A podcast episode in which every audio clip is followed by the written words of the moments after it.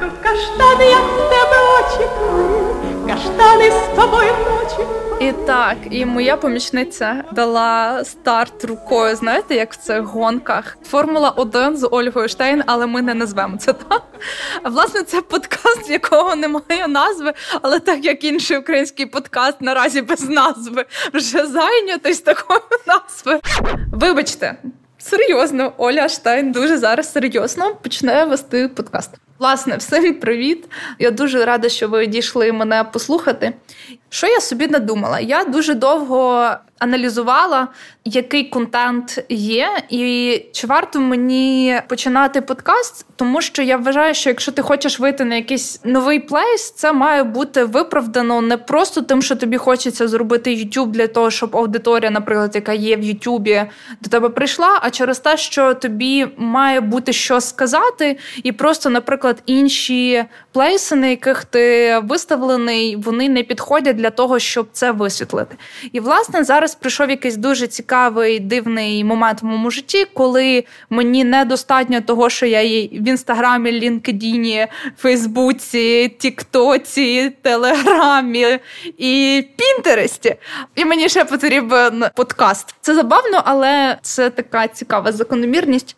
І я довго думала також, чого почати, тому що в мене дуже багато досвіду як художника, як куратора, реставратора, досвіду у продажах мистецтва, роботи з європейським ринком, з американським, навіть трошки з азіатським ринком, з українським ринком, і якийсь свій погляд на те, як виглядає арт-ринок, власне, яким мені хочеться поділитися.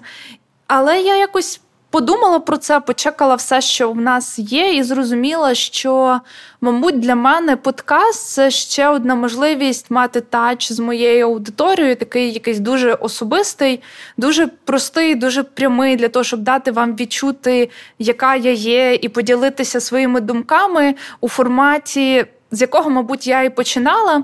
У мене часто питають Оля, як ти там набула своїх підписників, тому що це іноді не просто для артиста в плані художника або якоїсь людини з арт-світу, тому що в принципі цей світ не є дуже великим. Але так сталося, що я ніколи не можу дати достатню відповідь на це питання, тому що я нічого особливого для цього не робила. І єдине, що точно завжди було зі мною, я виходила на цю площадку, щоб просто розділити з кимось свій особливий досвід. Власне, я почала вести свій інстаграм, коли навчалася у Львові на кафедрі реставрації творів мистецтва. І потім я переїхала у Київ, почала займатися реставрацією і навчатися в Київській академії мистецтв на реставратора. Це вже була магістратура. Власне, в мене був якийсь дуже особливий для України досвід навчання у двох академіях галереях мистецтв, які такі центральні в Україні. І я власне поділилася цим досвідом, і з цього все це почалося. Тому я вирішила, що мій перший подкаст він буде просто якийсь апдейт про те, чому вам варто це слухати. Власне, яку експертизу я можу вам таку дати, щоб вам було це цікаво, і який досвід свій може запропонувати, щоб він вам можливо допоміг, і поділитися з вами, якою я людина. Може, вам буде просто цікаво зі мною бути, ніби ми зараз п'ємо каву. Боже, як мені хочеться сходити на каву з усіма цими людьми, які мене туди кличуть, але на жаль, я не маю стільки часу, і тому можливо це наша можливість сходити з вами на каву. Власне, добрий день. Мене звати Ольга Штейн, і зараз я говорю про те, що я сучасний художник. Але раніше я була реставратором і довший час не могла наважитися на те, щоб стати художником. Мій досвід, мені здається, досить особливий. Тож, підсумовуючи, що я буду вам пропонувати, про що ми будемо тут говорити, і що я буду з вами розділяти. Хм, Мабуть, одна з найтаких цікавіших історій з тих питань, які мені найбільше задавали, це пані Оля, як ви почали продавати свої картини? Історія в тому, що мені досить дивно говорити там, типу, умовно, я успішний художник або я художник, який продається. Я ніколи так не говорю, не тому, що я якась там занадто скромна, просто я не вважаю, що це на 100% так. Але з іншого боку, я людина, яка живе повністю тільки з продажів мистецтва. На даний момент я більше не викладаю, я більше не роблю ніяких івентів. Я виключно продаю своє мистецтво, співпрацюю з декількома європейськими галереями і живу на ці гроші. І, наприклад, можу оплачувати майстерню в центрі Києва, яка коштує до повномасштабного вторгнення. Вона коштувала 25 тисяч, а зараз вже менше, але не набагато. І власне я можу це робити і допомагати, переводити досить багато на ЗСУ. Ну наскільки я можу в плані судити, що це багато, в плані мого життя це багато. Мені здається, що це важливо, і я буду з вами ділитися тим, які були мої перші продажі. Як так сталося, що за не дуже багато років з там цінника у я не знаю, що я не пам'ятаю, мабуть, я починала з десь 400 доларів за 80 на 60, щось типу такого. І зараз, коли там середній цінник на мої, наприклад, роботи, це десь 4 тисячі, 5 тисяч євро, десь приблизно так. З чим я ще з вами поділюся, це, мабуть, просто моєю дитиною найулюбленішою це майстерня і те, як цей проект створювався, тому що він для мене архіважливий. І я зрозуміла насправді цінність того, наскільки це важливий проект, не до війни повномасштабного вторгнення, а мабуть, саме тільки після. Чому? До цього ми зробили досить багато проєктів. Я порахувала, що в середньому раз у два місяці тут відбувалися якісь лекції, зустрічі, виставки, проекти. Власне, щось таке постійно відбувалося, але найбільшу цінність і найважливішу я відчула тільки коли після повномасштабного вторгнення дуже багато моїх друзів-художників розказували мені про те, що те, що я колись їх за допомогою майстерні познайомила з колегами, наприклад, зі Львова, врятувало їх в дуже складний момент, коли вони тікали, наприклад, із Харкова до Львова. Але повертаючись до того, що таке Зештин студія і в чому її велика цінність для мене, і я сподіваюся, не тільки для мене, це такий собі проект. Взагалі у світі це називається Artist Run Space. Це space, який не є галереєю, але який є біля неї і курується художником. Власне, це і є мій простір, в якому я робила проекти з молодими українськими художниками різних статусів, різних напрямку роботи. І ми робили як просто проекти виставочні, так і ярмарки, продажі. В якийсь момент мені навіть стало тісно у цьому просторі, і ми робили виїзд по майстерням до Львова, де я робила такі екскурсії по майстерням певного міста. І він важливий для мене те, що перше це стало великим прецедентом, тобто до певного часу таких просторів, де можна було просто познайомитися, поговорити, відчути дотичність до арсвіту, познайомитися особисто з автором, познайомитися авторам між собою.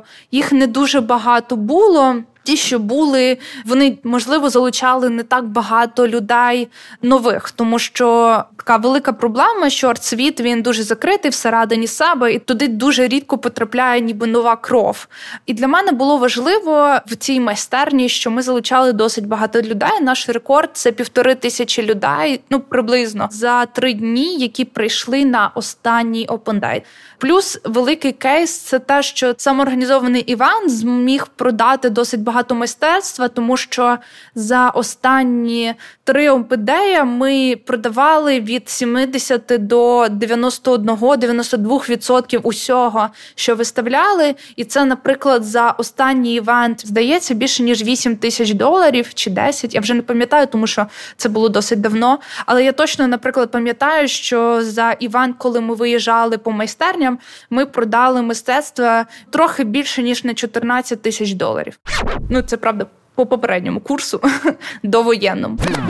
Так, от хочеться сказати, що мені здається, це досить великий кейс для України. Як так сталося, я теж з вами поділюся. Поділюся усім тим досвідом, який я здобула по роботі з художниками, по тому, як треба подаватися і не треба подаватися на open call. Я вам розкажу все, що знала про те, як вести свої підрахунки. Я, мабуть, зроблю круте. Я думаю, все буде круте інтерв'ю з бухгалтером. Я недавно постала свій телеграм-канал відео, там де було щось дуже схоже. Але я хочу вам розказати ще, як працювати, окрім на українському ринку, як ще за кордоном це робити. Я поділюся з вами всім досвідом, як це зібрати буквально за місяць 40 художників в одному просторі, не посваритися ні з ким. Розкажу вам, як зробити так, щоб на вашу подію прийшло так багато людей, тому що мені здається, це теж дуже важливо. Так, от ще одна з великих місій, яку я робила в майстерню, це виховування нового колекціонера. Що я маю на увазі? Мені видається, що ті колекціонери, типу Когутяка, якщо ви знаєте, є такий клуб колекціонерів сучасного українського мистецтва, який, наприклад, пролобіював те, що українське мистецтво з'явилося в центрі Помпіду. Це такий величезний центр в Парижі. Так от це певний клас колекціонерів, які могли прийти, не знаю, в Щербанко арт-центр, покласти на стіл стопку в 10 тисяч доларів і за налічку купити якогось мистецтва. Ну їх умовно в Україні я знаю майже там. Всіх якось ми були знайомилися, але вам варто їх вивчити. Я вам якось про це, якщо захочете, розкажу. Може, зроблю навіть з кимось інтерв'ю. Умовно, це там, типу, 20 людей, які купували реально багато українського мистецтва за хороші гроші і так далі. І ще одна з таких цікавих теж моментів. Мені, наприклад, завжди було дуже важливо, щоб українське мистецтво лишалося в Україні, тому що я знаю кейс, наприклад, свого хорошого друга Артема Рогового, який чудовий художник і який в основному продається за кордон. До того як я почала його більше продавати, наприклад, через майстерню. А це, до речі, кейс був великою довіри і віри від нього до мене, тому що я була умовно дуже маленькою, а він вже був дуже великим художником. Те, що він повірив і почав зі мною співпрацювати, це, до речі, теж дуже крутий цікавий кейс про те, як маленька Оля, яка колись думала, що Артем це просто нереальний, якийсь величезний художник, який працює з Аркадія Гелері. Це там така крута галерея десь в Штатах. І якийсь день так сталося, що просто Артем стоїть на моєму порозі, і через там 30 хвилин чинив мені якийсь табуретку вдома. Або я пам'ятаю, як на якомусь опендеї, коли Саражин і Рогові зайшли в одне приміщення, якась дівчинка, для якої я її, до речі, дуже розумію. Я, мабуть, на першому курсі теж так зробила. Власне, вона їх побачила і розплакалася. Це було теж дуже мило. Але повертаючись, його картини дуже багато забирають за кордон. А мені здається, він важливий і було б круто, щоб у нього мистецтво залишалося в Україні, як і ще дуже багато художників. Тому мені дуже хотілося, по-перше, показати показати, що можна купувати українське, є де купувати українське. Так воно і почалося. Я почала робити цей проект. Класно, що в нас так організувався молодий клуб колекціонерів українського мистецтва. Це на даний момент там, типу, близько 150 людей. Це ті, хто постійно через майстерню інвестували, купували українське мистецтво. Тих художників, з якими я працювала. У нас був останній івент, де ми їх всіх між собою знайомили. У нас такий був закритий вечір відкриття для цих колекціонерів. Власне, кейс майстерні і як залучати цих нових людей, як з ними знайомитися, як вести справу з колекціонерами, хто колекціонер, а хто просто збирач, як відрізняються європейські колекціонери від наших. Це все дуже цікаво, дуже багато. Я не можу бути лекторієм для вас і не хочу ним бути, але мені дуже хочеться чесно розказати весь мій досвід і просто запросити вас зі мною йти цей шлях. Щось цікавого, що зі мною сталося, це мені здається, зараз я вже собаку з'їла на тому, які мають бути документи для художника, тому що у мене був просто дикий факап з тим, як мене кинули з використанням моїх авторських прав, і я ледве не дозволила штампувати футболки зі своїм мистецтвом. От, але при цьому у мене були і дуже круті кейси, коли ті договори, які я склала, врятували мене від дуже негарних ситуацій. Хм, Ну, буду ділитися тим, як знайти собі галерею, як писати холодні листи. Буду вам розказувати про українські галереї, чим вони один від одного відрізняються, які напрямки цих галерей, на які ярмарки вони їздять, за скільки грошей вони там продають мистецтво, скільки коштує, наприклад, мистецтво одного з найкрутіших художників України Нікіти Кадана. І чому воно стільки коштує? Будемо дуже багато говорити про мистецтво, тому що я супер занурена зараз, ну взагалі, а зараз дуже особливо в історію сучасного українського мистецтва, в його дослідження. Я буду вас знайомити з класними кураторами, піар-спеціалістами, які зазвичай в тіні і працюють з якимись крутими інституціями, але їх робота надважлива і вони можуть дуже багато сказати. Що таке резиденції, як на них потрапити, як е, знайти для себе ту саму резиденцію, про те, як потрапити, не знаю, в Париж сольну виставку. І взагалом буду вам розказувати трохи про своє життя, про простий день, якщо сьогодні підписала договір на публікацію своїх робіт в новій книжці. Сьогодні мала викладання дуже цікаве. Потім, наприклад, у мене є зараз купа роботи по планам, які мені треба прочекати з моєю помічницею, і ми будемо разом планувати, як втілити у реальність той проект з купою силікону і шкіри, яку я там придумала собі. Плюс сьогодні, наприклад, мені написали запрошенням якась галерея, якась я кажу, тому що я подивилася, що це якесь запрошення. А хто мені запросив, і я ще не знала. Бо це було прямо перед тим, як я почала це записувати. Хочу з вами також обговорювати нові ярмарки. Наприклад, я зараз дуже уважно слідкувала за Vienna Contemporary, а до цього була на Артбазелі, де, до речі, ми записали з моєю галеристкою подкаст, але записували ми його після того, як пили вино всю ніч і говорили про мистецтво і чоловіків. Власне, тому нічого не вийшло, але я все одно вам ще про це розкажу. Ще, до речі, я знаходжуся у терапії, яка є дуже великою частиною моєї роботи над моїм мистецтвом, взагалі над собою. І я буду ділитися з вами інсайтами, як терапія впливає на те, наскільки ширше, мені здається, сильніше, цікавіше стало те, що я роблю. Мій таймер показує, що вже 23 хвилини. Я щось тут говорю. Мені здається, що це вже досить, і я буду собі йти. Якщо ви мені ще понакидуєте, чого саме, про що саме вам би записати подкаст, це теж корисно. Пишіть мені обов'язково, я з радістю вам щось запишу.